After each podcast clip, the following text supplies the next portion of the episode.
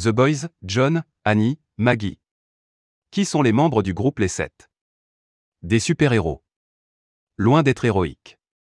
Le succès de The Boys, l'adaptation en série des comics créés par Garteny, Prichet et Derek Robertson, Transmétropolitan, tient particulièrement à deux facteurs, la bande dysfonctionnelle et badass des Boys, les anti-héros de la série, et les exactions amorales des Sept, leurs antagonistes principaux. La particularité des méchants de The Boys, c'est qu'aux yeux du grand public, ils sont en réalité les vrais super-héros garants de leur sécurité.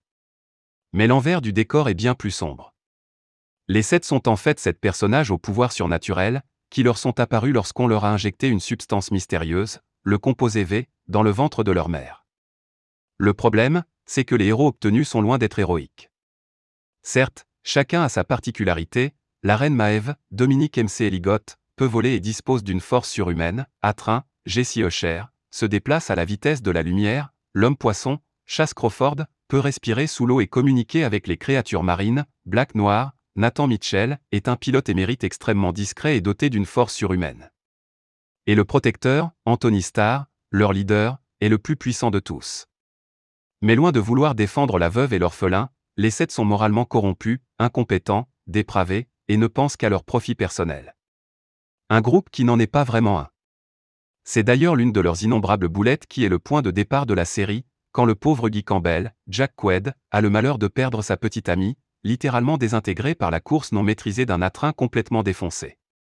En intégrant les Boys, Huggy découvre toute la vérité sur les sept aux côtés de Billy Butcher, Carl Urban, et notamment les dissensions qui existent au sein du clan. Leur unité de façade et leur bonne image ne tiennent en réalité que par la collaboration des sept avec la puissante corporation voix américaine qui les emploie et nettoie leurs bavures. Et même au sein des sept, tout le monde n'est pas prêt à toutes les exactions comme le protecteur. La petite dernière notamment, Stella, Erin Moriarty, capable de projeter des lumières éblouissantes et de voler, déchante très rapidement en découvrant l'envers du décor, et que le tableau auquel elle s'attendait est tout sauf idyllique. Une réflexion politique et satirique sur le concept de super-héros. Derrière ces provocations gore et grinçantes, The Boys est aussi une série profonde et politique sur la nature des super-héros et sur le danger que peut représenter leur adoration sans limite.